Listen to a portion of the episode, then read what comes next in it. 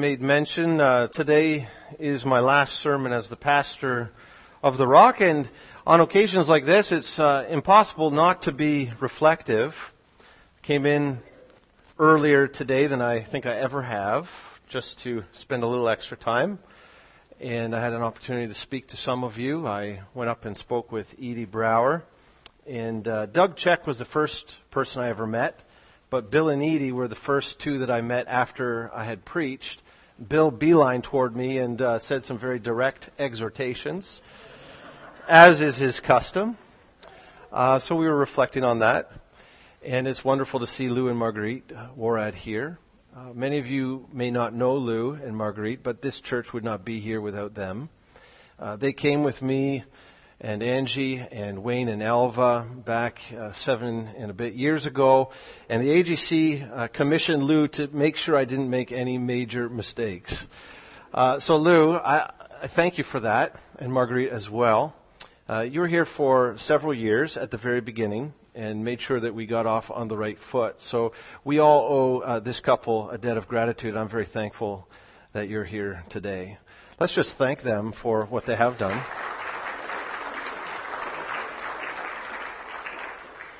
It was also nice to see Corbin on the drums. Corbin was our very first drummer seven years ago at the age of eight. And I still remember that. It was kind of shocking. He could barely see over the drums and, and, he, and he was excellent. Uh, so Corbin, that was, it was nice to have you on the drums again. You've been up front for so long. Uh, to see you on the drums, it was memorable. It has been a joy and an honor for, for me and for Angie to serve here in ministry, for me to serve as your pastor for just a little more than seven years. And this transition has been very difficult for us. It's never easy to leave a church, I hope. It shouldn't be. Uh, but it's been particularly hard for us. This has been a foundational charge for us. Uh, this is where we got our start in, in at least senior pastoring. Uh, this is where we started our family. Uh, we've gone through many things as a family that you were there for, and you comforted us when we needed to be comforted. You encouraged us when we needed encouragement. And uh, so this church is, is our home church. And no matter where the Lord sends us, hopefully, you know, the Lord will keep us put at the next church for a long, long time. But no matter where God sends us, this will always have a special place in our heart as a foundational experience. So I want to thank each and every one of you. And it hasn't always been easy. It hasn't always been easy for you. It hasn't always been easy for us. Uh, as every family does, we go through things. Uh, but for all of you who are here today, and those some of you who may not be here, who may be listening to this at some later date, I just want to thank you for the love, the genuine love, the commitment to God through Christ, and our commitment to His Word. Transition always is difficult. Doesn't matter what part of your life you're transitioning, transition is hard. Uh, transition can really beat up churches. Uh, some people take the opportunity uh, when a church is in transition to see what else is out there. Well, let's just sort of there's no pastor here for now. This is a good time to go and sort of check out the other churches. Uh, others stay, but disengage slightly. Next week or a month from now or two months from now, you know, I just, it's been a hard week. My bed is comfortable. I've got other things I might want to do. Uh, we don't have a lead pastor. So I'm just going to stay home or I'm not going to come to that Bible study or that prayer meeting. I, am not going to have someone into my home there. So I'm going to stay, see what happens, but I'm just going to step back. This is, a, this is an opportunity for me to take a breather. Others stay and see that this is a great time to air their grievances. There's been this thing that I haven't quite liked for some time and now is the time that I think, well, let's bring that to light and uh, ask the elders, in addition to everything that they're going through, to deal with me and my problems. Uh, others are glad. Finally, I, I never thought this day would come. Adam is finally gone. and they they pin their hopes on the next pastor. Well, you know, we endured seven hard years. I mean, Jacob endured seven years for a wife. We endured seven years. Maybe we'll get a better pastor next time. Um, others in this same vein have left because of who filled the pulpit. They may see this as an opportunity to come back. And I would just encourage you to be redemptive, but be cautious. Make sure that whatever it was that caused someone to leave this church, that that's fully dealt with before you open your arms because, well, maybe the numbers are dwindling, maybe the finances are down. Uh, this is a way that we can fill up the church again. Uh, but always keep in mind that over the last seven years, God has been doing some pruning. You never want to see someone go, but the, the hard reality of, of life in church is that some people need to go. So welcome people back eh, with a, a redemptive spirit, but be wise. Be cautious, be slow, and just say, why now? Why come back? What, why did you leave? Why do you think that things have changed that you can come back? None of these options are the right option right now. none of these things that often happen, and, and I'm not thinking of any, anyone in particular, I'm just thinking about churches in general. When churches are in transition, these are the kinds of things that happen. But now is not the time for any of that. Now is the time to engage more fully, to give yourself more to this church than you ever have before. Now is the time to honor your elders by looking to them for leadership. Not trying to lead the elders, but looking to the elders for their leadership through this time of transition. Now is a time to be a blessing and not a burden. A blessing and not a burden, to, to come and to contribute your gifts and not to drain the church of the gifts of others and, and the heavy task of leadership that, that falls to a few. And as Wayne has already pointed out, now is a time to remember that the rock is not my church. The rock does not belong to me. I could say that the rock is your church, but that's not even true either. We are the church, and the church belongs to Christ. And He's watching, and He's leading through His scriptures and His Holy Spirit. Now, I may be leaving, but the pastor of this church is staying. The chief shepherd is still the head of the church. So come, contribute your gifts, stay, engage more fully, be a blessing and not a burden, all to the glory of the pastor of this church, Jesus Christ. Which brings me to the preaching text for this morning, my final exhortation to you as your pastor.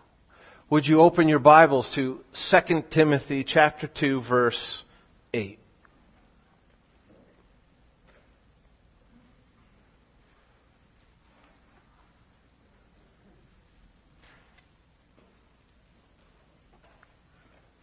Would you please stand?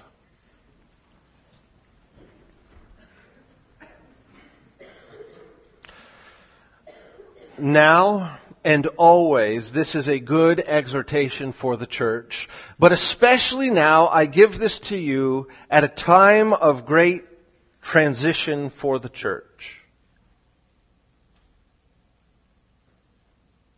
Forget about everything else. Now the Word of God. Remember Jesus Christ risen from the dead, the offspring of David, as preached in my gospel. Let's pray. Heavenly Father, I thank you for this church. I thank you that Jesus is the head of this church and every church. And that we are all part of one great church, one bride of Christ.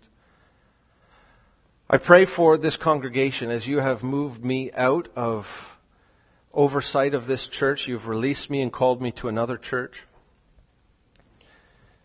I pray for this church that you would work within their hearts and their minds and their spirits, help them to come together. And at a time like this, add to their number those who might be saved and those who are looking for a Bible based church that loves the Lord Jesus Christ. I pray for the next pastor that you would bring him quickly. Uh, that you would select him and you would give the elders sight and discernment and wisdom and courage to see who that is and to, uh, to put him in place and for the church to affirm in unity of spirit the man of your choosing. Above all else, Lord, I pray that you would help us all to remember Jesus Christ, risen from the dead, an offspring of David, according to my gospel. Please open our minds to this exhortation. Print it on our hearts. In the name of Jesus. Amen. Please be seated. This is a short verse, but it, it, encompasses so much. The verse itself is an exhortation. It's an exhortation to remember. To remember Jesus Christ. And, and the context of this is that Paul is writing to Timothy, who was the pastor at Ephesus, and the Ephesian church was giving him a particularly hard time. So much so that, that Timothy was in despair. He didn't know if he could continue to, to fulfill his ministry, to do the things that God had called him to do, equipped him to do, gifted him to do. The things that Paul and other elders had laid their hands on him in the presence of others and said, we commission you to do these things. And Timothy was buckling under the pressure. Therefore, the most transferable application of this verse is to pastors and to elders during difficult times of leadership in the church. And so, at the very outset, this, this message on the one hand is for the elders of this church. It's for you to remember Jesus Christ when the going gets tough in the days and weeks and months ahead.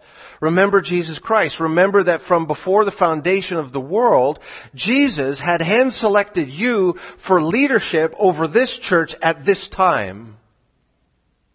Remember that. And lead in accordance with the scriptures with confidence in the gospel and the God whom you serve. More broadly, however, this exhortation is applicable for any Christian during any difficult time in life. So, so all of us, by definition of transition, are entering into a difficult time. It's a time when life in the church can be chaotic. It's a time when the worst sides of ourselves seem to come forward. Remember Jesus Christ. It's amazing how many conflicts will be eliminated if everyone here makes a concerted effort to remember Jesus Christ. And more broadly yet, this is a good exhortation for any moment, good or bad, for any Christian at all times. Whatever it is that your, your life is about right now, remember Jesus Christ. It's always a good exhortation always and forever. Now, what exactly is the exhortation? What exactly are we called to remember?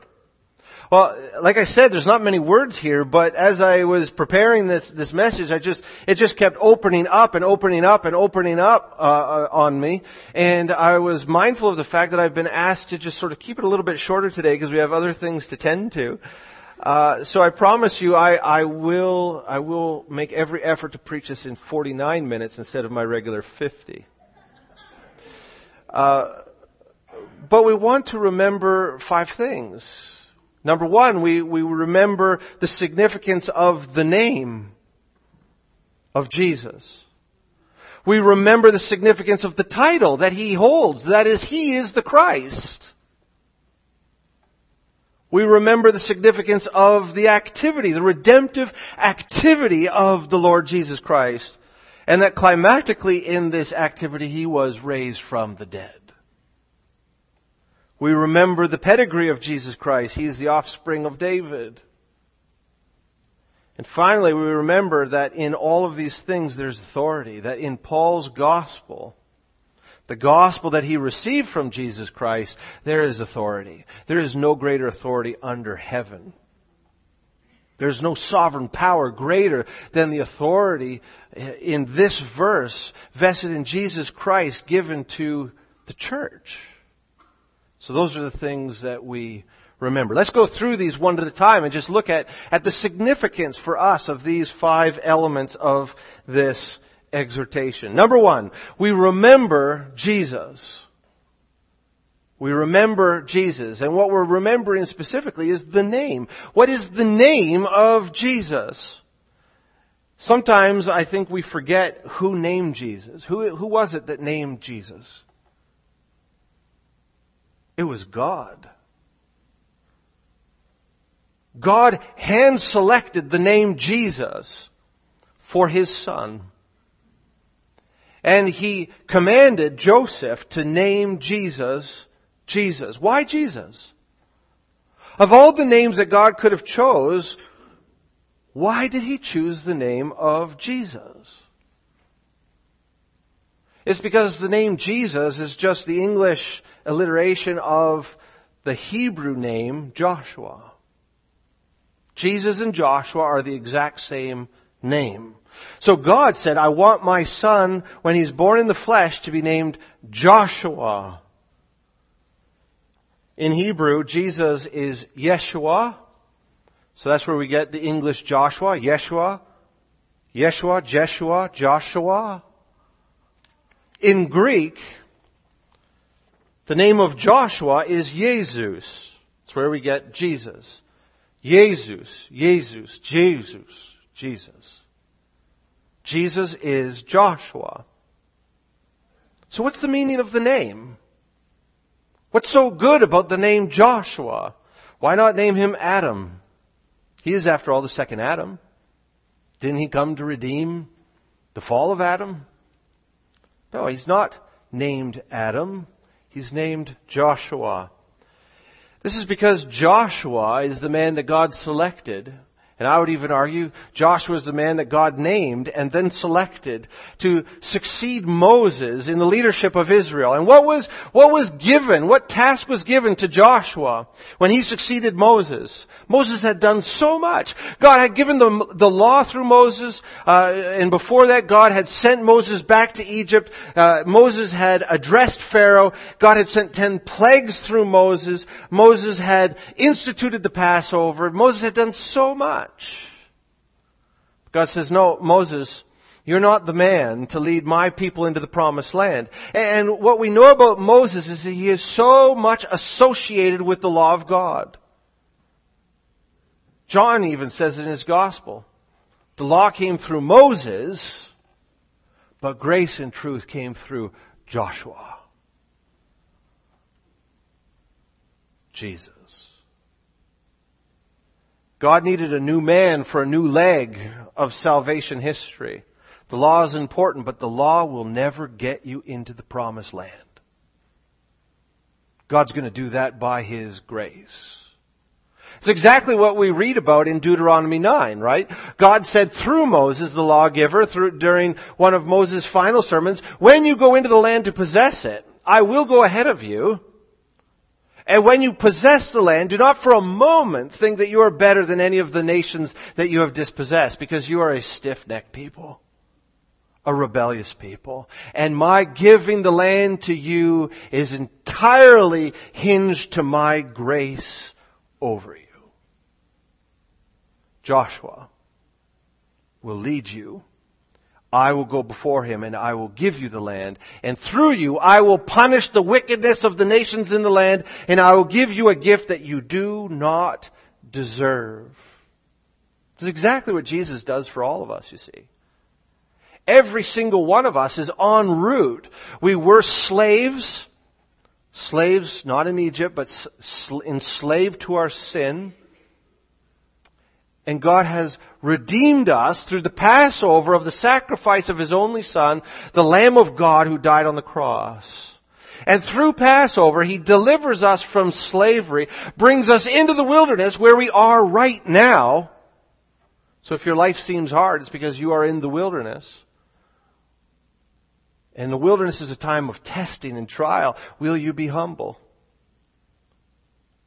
Will you trust God? To take you into the promised land. And Joshua, Jesus, will come back for us and he will take us into the eternal promised land. Remember this. When your life is hard, you're in the wilderness. But you've been delivered from slavery and you're en route to the promised land. So whatever you're dealing with now, don't let it overcome you. Don't let it sink you because Joshua will return for you. Remember this. Joshua will come and he will take you into the promised land. And once you enter into that eternal promised land with him, there is no turning back. Believe it. It's a promise of God. The name Joshua consequently means the Lord saves. The Lord saves. He has proven it time and time again, and it's recorded for us in the Bible. He saved Israel, and He saved us. Both through Passover, always under the leadership of Joshua. Remember this. Secondly, the title, Christ. No, this is not the last name of Jesus. In fact, historically, Jesus often is referred to as Jesus of Nazareth. He, he is Jesus who was from Nazareth, but the church very early said, no, this is the Christ. Christ is not a name, it's a title. Remember that Jesus is the Christ. What does that mean? What, what does it mean to be the Christ? Well, Christ, again, is just the, the Greek version of the Hebrew word Messiah. Jesus is the Messiah. What does Messiah mean? Messiah simply means anointed one. So if you're anointed, and in the Old Testament customs, you'd be anointed with oil to serve as a high priest. You, you would be anointed to serve as a high priest, but most specifically, when, when you talk about a Messiah, an anointed one, what you're talking about is a king. A king. Anointed to serve as God's king, God's representative over the people Israel. So Saul was the first Messiah in this sense of Israel. But the Lord removed his spirit from Saul and put his spirit on David. And from, from that point forward, this, this term Messiah is most closely linked to Davidic kingship over the house of Israel but also, as we unfold the Old Testament, we see that the king over Israel is the king of kings and the Lord of lords. Psalm 2, beautiful psalm, makes that exact point. Uh, the king of Israel is not just the king of Israel, he is the king of all kings, and he is the Lord over all other lords. So that in Psalm 110, uh, David prophesying says, the Lord said to my Lord, sit at my right hand. And there's this coming together of, of, of the earthly king and the divine king in Psalm 110, which makes it the most quoted psalm in the New Testament.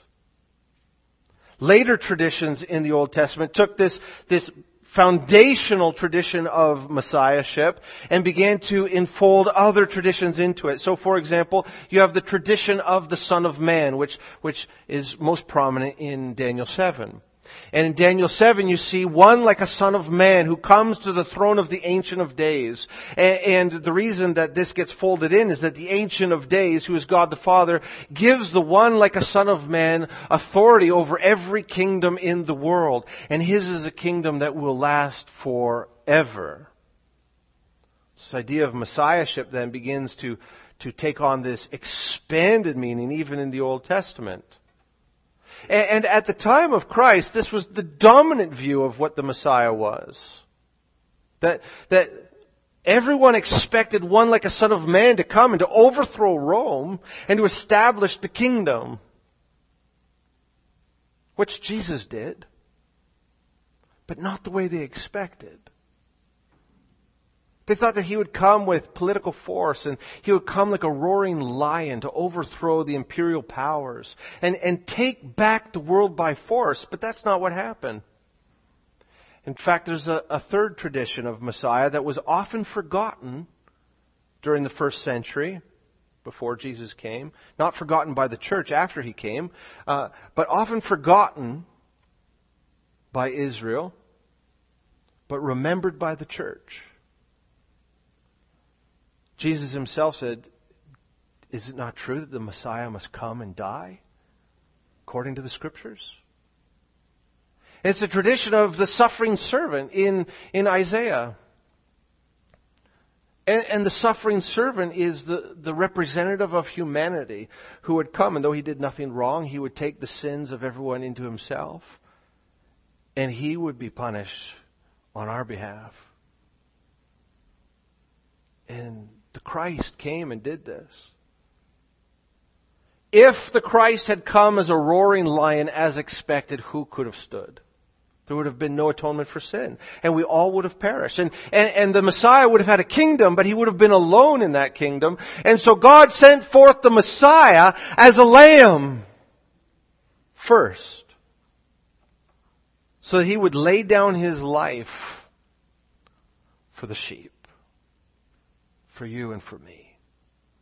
So when we say that Jesus is the Christ, all of this has to come into our minds that, that Jesus came first as a lamb to day, lay down his life for those who would believe in him, but he will return as a roaring lion, and there where you, you, you begin to see the tradition of the Son of Man come to, into effect, and Jesus himself said to the high priest, uh, right before he was crucified, they said, Are you the Christ?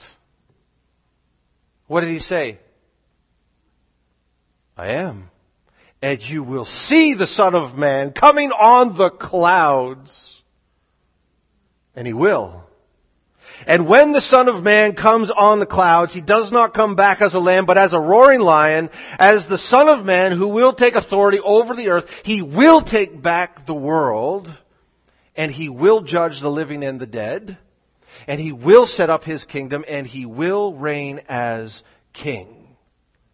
Because he is the King of Kings and the Lord of Lords. Nothing and no one can change this reality. So remember it. It doesn't matter what you're going through in your life. The Son of Man will return. The Christ will come back. Will we be ready? And will he find a church ready for his return here at the rock? This puts all things, I hope, into their proper perspective. So don't fight over trivial things. Don't bicker. Don't go and see what, what else is on offer in Woodstock. Stay here. Work for the Christ diligently so that when he comes, you will be approved by him. Pull together. Be united in spirit and in the bond of peace. Bear with one another. It's not always going to be easy. We are, we are people with personalities. Uh, we conflict with one another. So we can either focus on that or we can remember Jesus Christ.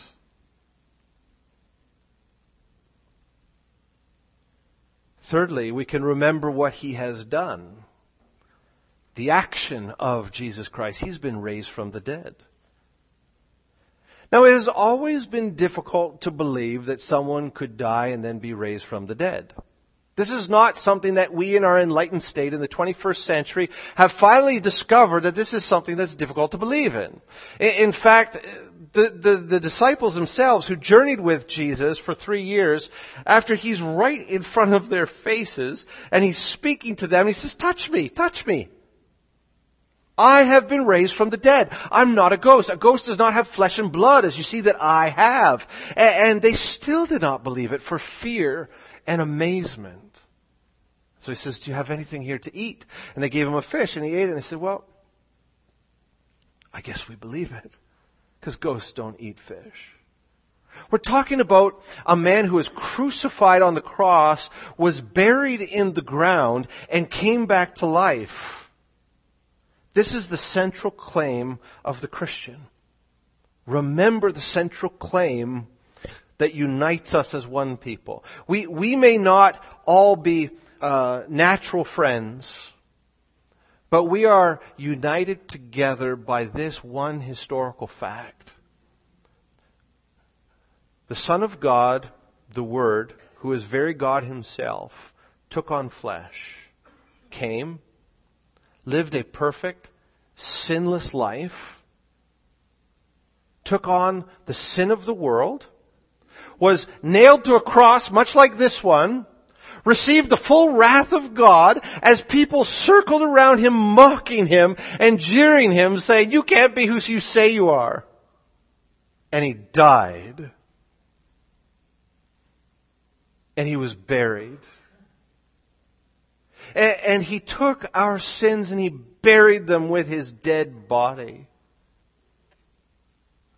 And then three days later, the same body that walked on water, multiplied bread and fish, was crucified and buried, came back to life. And that very same body and all of the humanity of Christ with it was resurrected.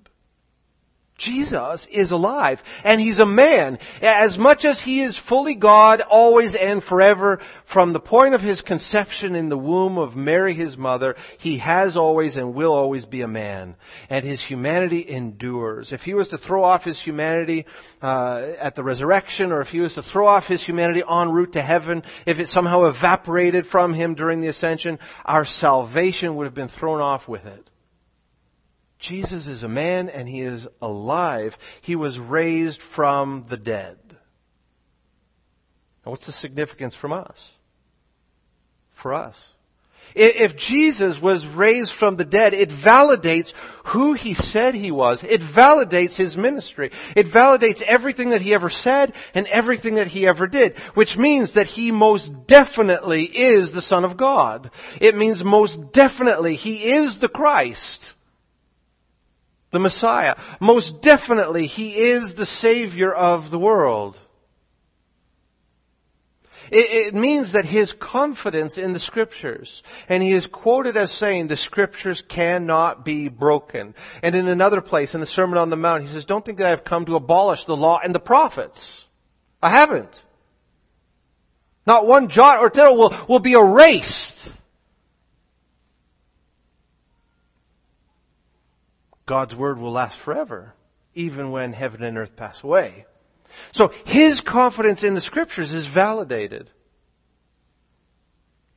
The scriptures are proved to be true, which means that the Bible is the Word of God. You see the significance? When, when, we say that Jesus was raised from the dead, all of this flows back. And in fact, you know, in, in university, when I was doing my undergraduate, though I was saved as a child, and God has been so gracious to me every day of my life, by some act of insanity, I tried to unbelieve.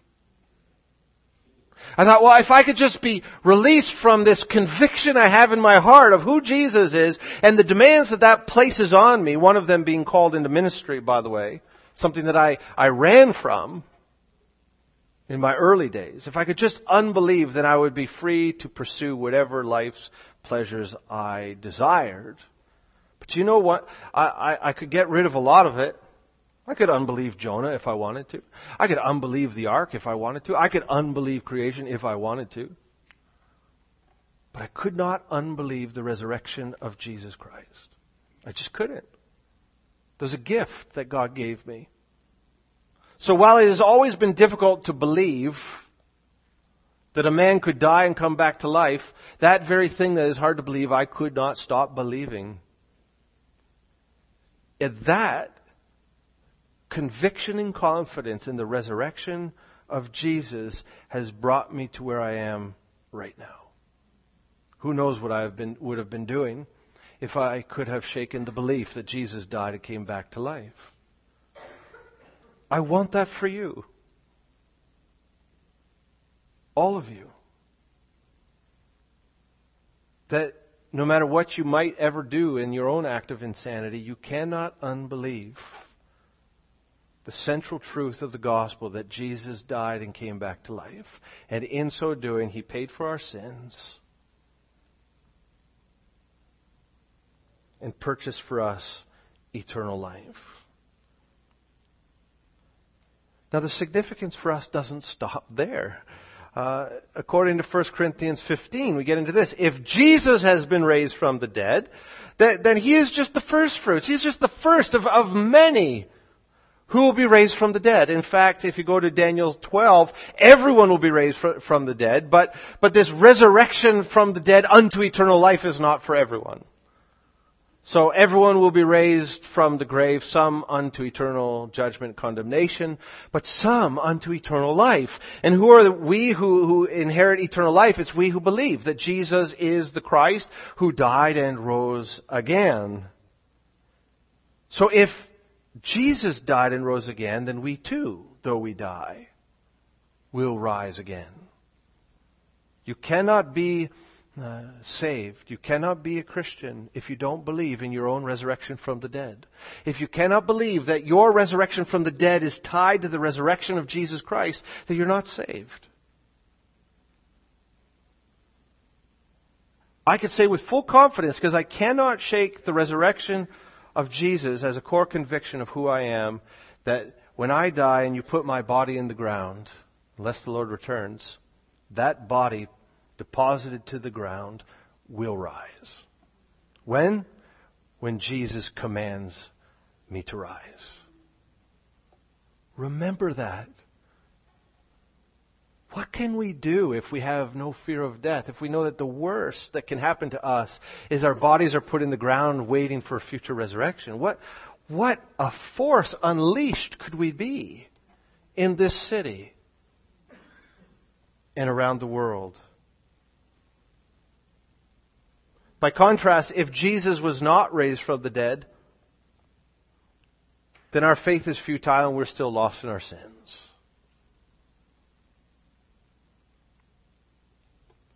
Everything that we do here as the church hinges on our confidence in resurrection.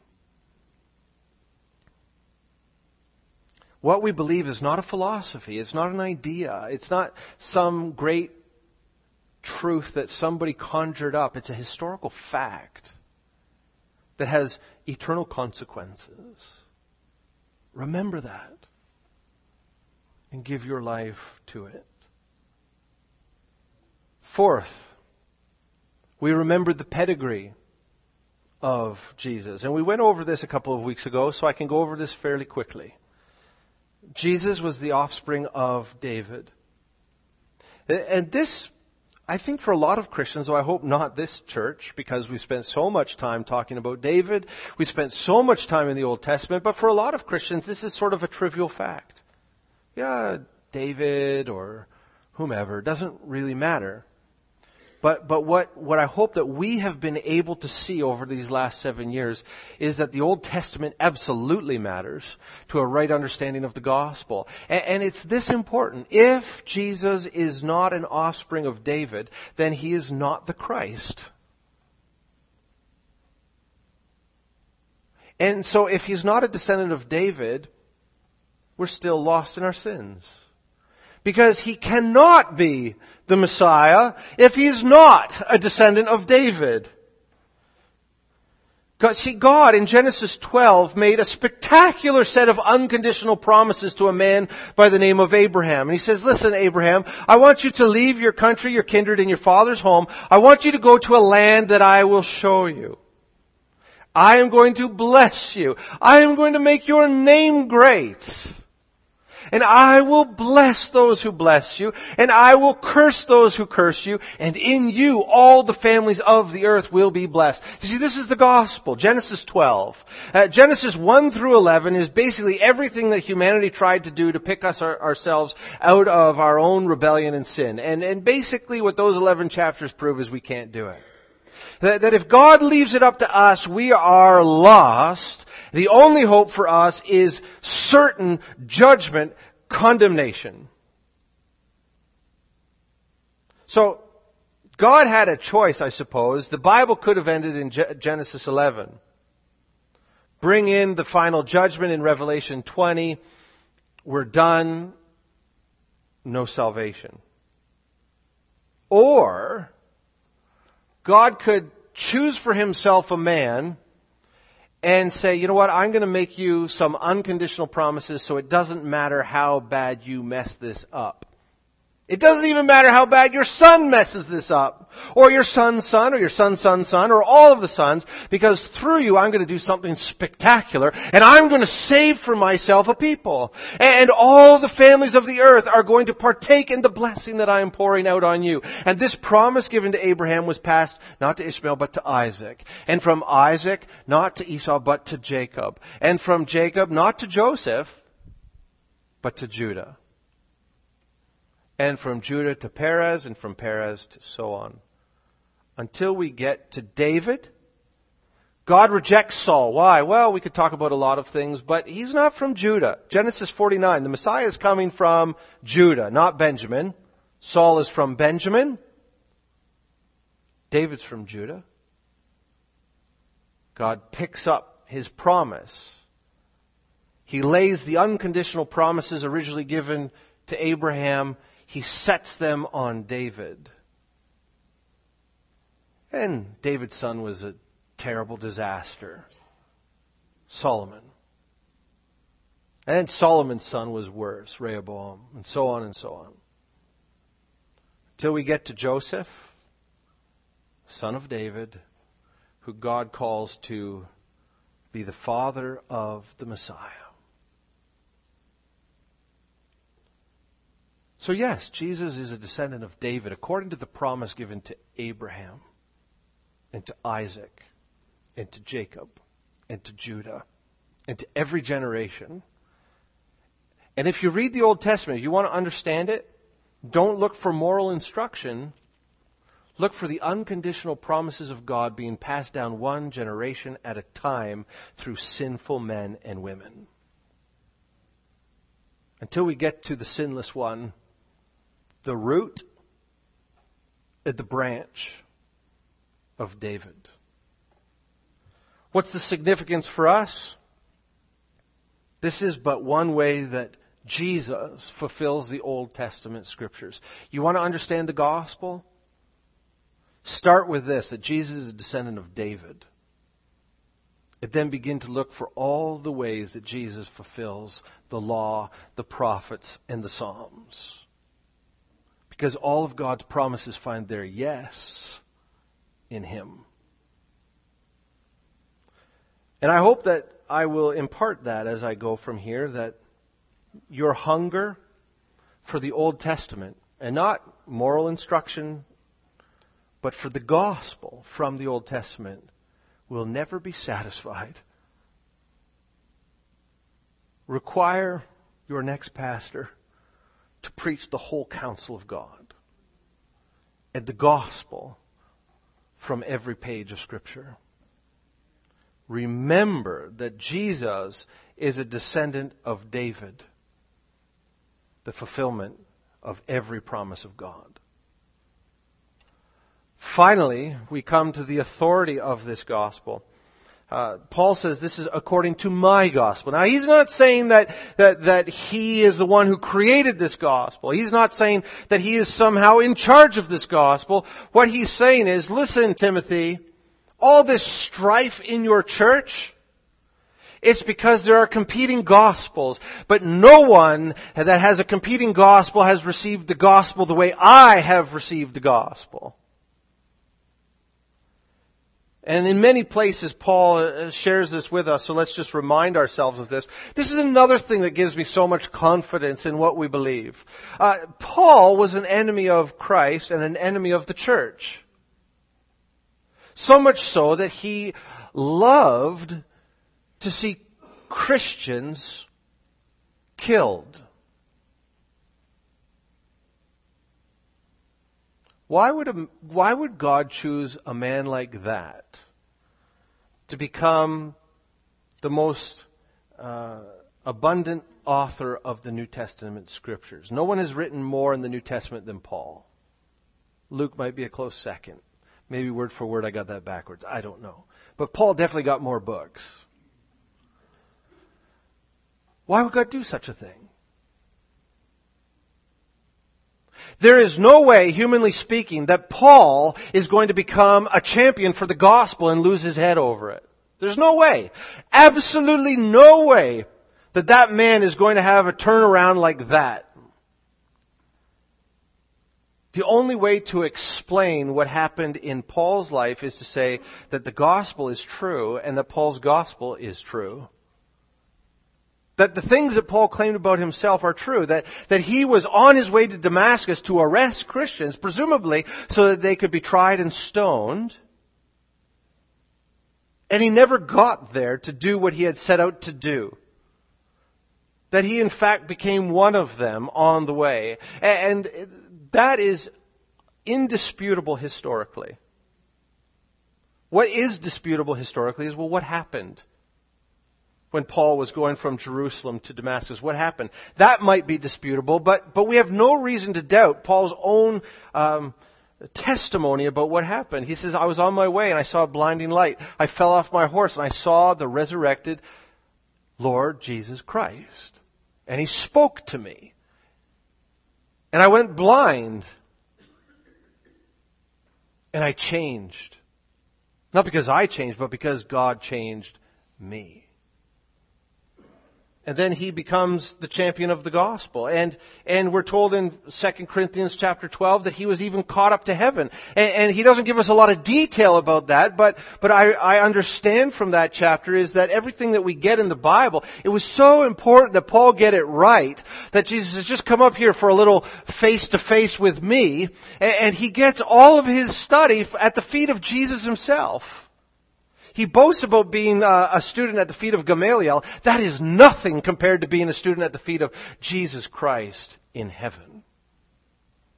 That's what he means by my gospel. Uh, those other guys, I don't know where they got their gospel. I got my gospel from the Lord Jesus Christ directly. So it has authority. I've been sent, says Paul. So don't worry about everybody else. Focus on the truth. And let everyone else do what everyone else does. You go up a little bit higher in the chapter.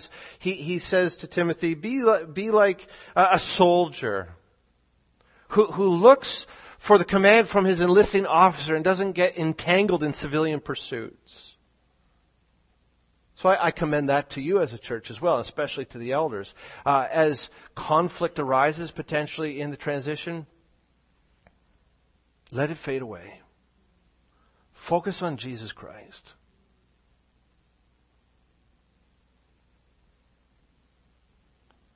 Be like an athlete that competes according to the rules. That means when you're making decisions, open this book implement the pastoral epistles, and let every other good idea fade away. I'm being charitable by saying good idea. Be like a farmer who works hard, puts, puts seed in the ground. He can't make the seed grow your task as a church, and again, especially to the elders, is not to make this church grow, but to put the seeds in the ground, the right seeds. Then let God produce the growth, and you elders share in that harvest. Significance for us is exactly what I just said. fo- put your focus in the right place. Remember Jesus Christ, raised from the dead, a descendant of David, according to Paul's gospel. To wrap this up, I don't know if I kept it under 49 minutes. This is my last chance. Jesus of Nazareth is the new Joshua. And he came to save sinners from slavery to sin so that he might lead them into the eternal promised land. Remember him. Jesus of Nazareth is the Christ, the Messiah, who reigns as king even now. He will judge the living and the dead. He came first as a suffering servant to propitiate the wrath of God for all of us who believe. Remember that. Jesus of Nazareth was raised from the dead as the firstfruits of we who believe. We will be raised from the dead to be like him as he is. Therefore, his life and ministry and words are validated. Therefore, his confidence in the scripture is true. Remember him. Jesus of Nazareth is a descendant of David who fulfills all of the Old Testament scriptures. If you want to know him, get to know him through every page of scripture from Genesis to Malachi, from Matthew to Revelation. Put your trust in this gospel, and you will inherit eternal life. And if this gospel is sufficient for eternal life, it is also sufficient to see this church through a pastoral transition. Just compare the two. If God can use this gospel to raise us from the dead, cannot God use this same gospel to hold us together in His hand through a transition from one pastor to another. For who's Paul and who is Apollos anyway? I planted, the next pastor will water, God gives the growth. If you focus on the gospel of our salvation, then even in this transition, this church will thrive. Not only that, this church will grow. I expect that this church will grow in number, even while there is no pastor. I expect that this gr- church will grow in depth and spiritual maturity, even while there is no pastor. And I leave you with this, which is just a hunch. I don't know this to be true, but I wonder if this transition is not exactly what the Lord Jesus would use to mature this body of believers. That I would only be in your way in what the Lord Jesus wants to do here. Not just through the next pastor and the elders, but through the time where there is no lead pastor. Because now is the time when you rely more fully on one another. Now is the time when the plurality of elders runs its proper course. And now is the time when you remember Jesus Christ, raised from the dead, a descendant of David, according to my gospel. Let's pray. Heavenly Father, I pray for this church. I pray that these things would be true, that you would help them to remember Jesus Christ. I pray that you would add to their number during the transition.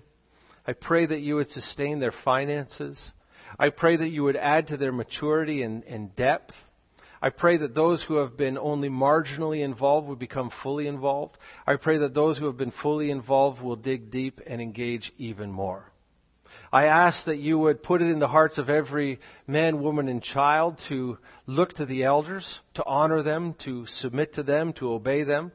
And I pray that you would help the elders to lead with strength and confidence, not because there's any authority in them as men, but because the authority comes through their word, which they will draw close to. In all this, Lord Jesus, we thank you that you are the pastor of this church. You are the head of the body. And no matter what happens here on earth, that will always be the case. And so we give you every praise, honor, and glory. In your name, Lord Jesus Christ, we pray. Amen.